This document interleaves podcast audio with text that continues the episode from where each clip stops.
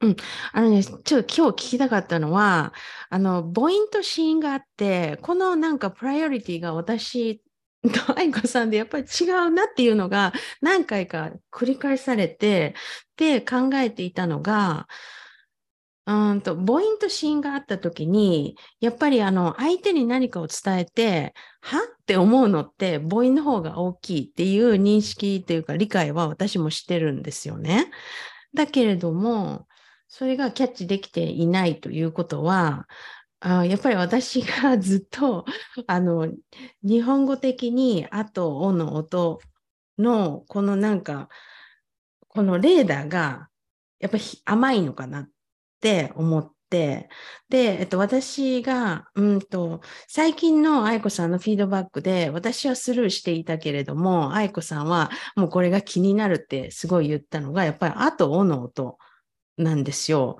で、うんと、これは本当にネイティブの人にとったら、やっぱり愛子さんがフィードバックされるように、はって思って聞いてる？っていうふうに思っていいですか？あの母音はなんか違うと全く違う単語に聞こえるじゃないですか。いや、それが私が聞こえてなかったんですよね。だから、例えば、えっ、ー、と、前回、あの、そうだな、あの、デザイナー、ハンドバッグみたいなのを、1回目とか2回目聞いてるときは、私は全然それを、それよりか、シーンの方ばっかり見てたんですよね。で、えっと、愛子さんのフィードバックで、もう母音が気になって仕方ないって聞いたから、母音スイッチが入ってで、バーって聞いてた、あ、あ、あ、あ、これこれこれ、みたいな感じで引っ掛けられて、あ、これだなって、それはもうなんか一回ですぐ分かったんですけど、そしたら私のその母音のセンサーっていうのは、やっぱり和って広いんだろうなと思って。で、本来はこの辺で、例えばあだったら、あがでっかい、まだ。で、う、あ、っていうのの仕切りができてないんだなって、それで気づいたんですよね。で、今、愛子さんは、わかんないっておっしゃったけど、それわかんないレベルですか？その、例えば今言った例の、あの、ハンドバッグみたいなんで言っていたら、それはなんか、どんな風に耳に入ってくるのかなと思って。もう英語に聞こえないんですよね。あの、うん、どどういう発音でしたっけ？ハンドバッグ。そうそう、本当にもうなんか日本語 って感じだった。うん、だから、英語に聞こえないが大きいんですよね。さっきもあのレッスンあって、で、still っていう発音が steal で聞こえてくるんですよね。そしたら still、s-t-i-l-l っていう発音が steal に聞こえてきたら盗むっていう意味じゃないですか。だから盗むっていう意味でしか聞こえてこないんですよ。そう。だから多分エミさんがやってるのは発音を聞いてるんですよね。ああ。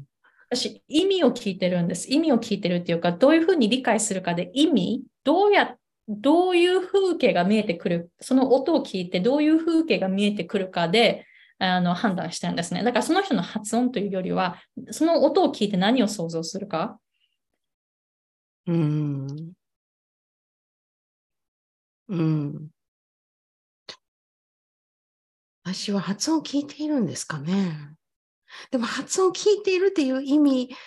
あの、自分の認識は発音を聞いているというよりかは、ぼーっと聞いてるっていうのを思っていて、で特に英作のとこなんかは1回目聞くとき何を話されるかも全然分かってない状態で、やっぱ意味を取りに行ってるとは思うんですけど、うん、その愛子さんの耳と私の耳のギャップは、なんだろう。ほんでさっき言ってたこの大きいところ、例えばその、おうっていうのと、おっていうのとか、このおっていう音の日本人が本当にやりがちなこの音を、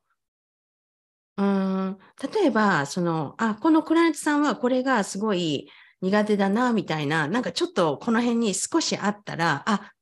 なんかこう単語出てきた時に私も通ってきた道だから、あ私も、おう、これ、おうなのかみたいな単語っていっぱいあって、自分で全部置き換えてきたから、聞いた時に多分センサーが働くんだと思うんですけど、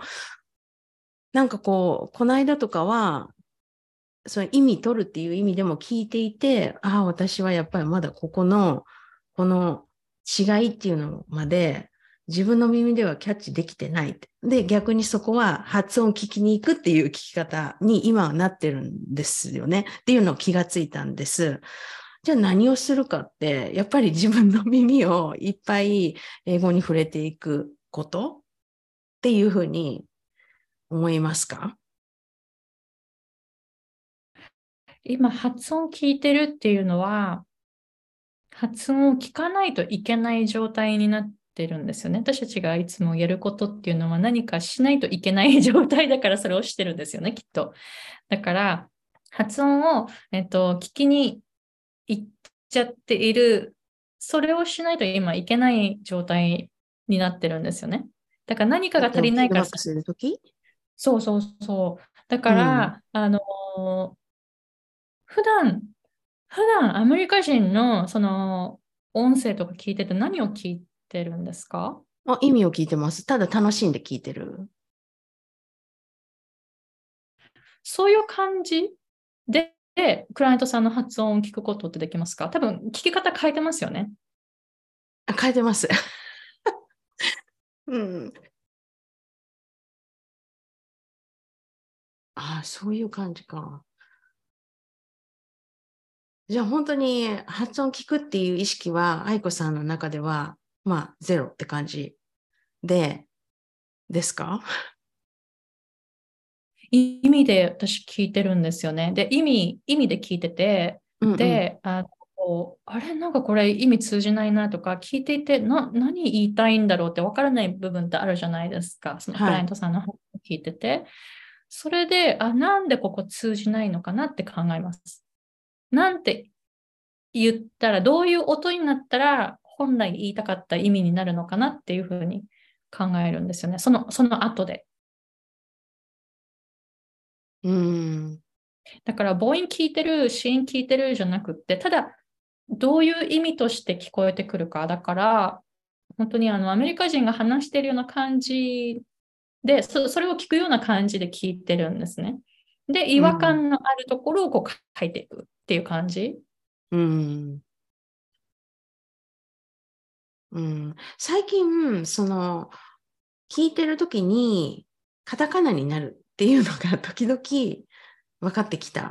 んです。なんか、あ、なんかすごいカタカナ、カタカナ入ってきたみたいな感じで。で、それが多分前とは違ってきているっていうのは感じるんですよね。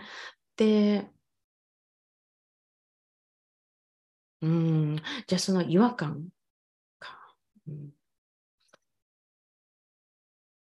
うん。だから、じゃあちょっと今その愛子さんがおっしゃった本当に普通にあのポッドキャストとか聞いてる感じで聞くっていう感覚はちょっと今までのやり方と違うから一回それをあの試してみますね。うん、あと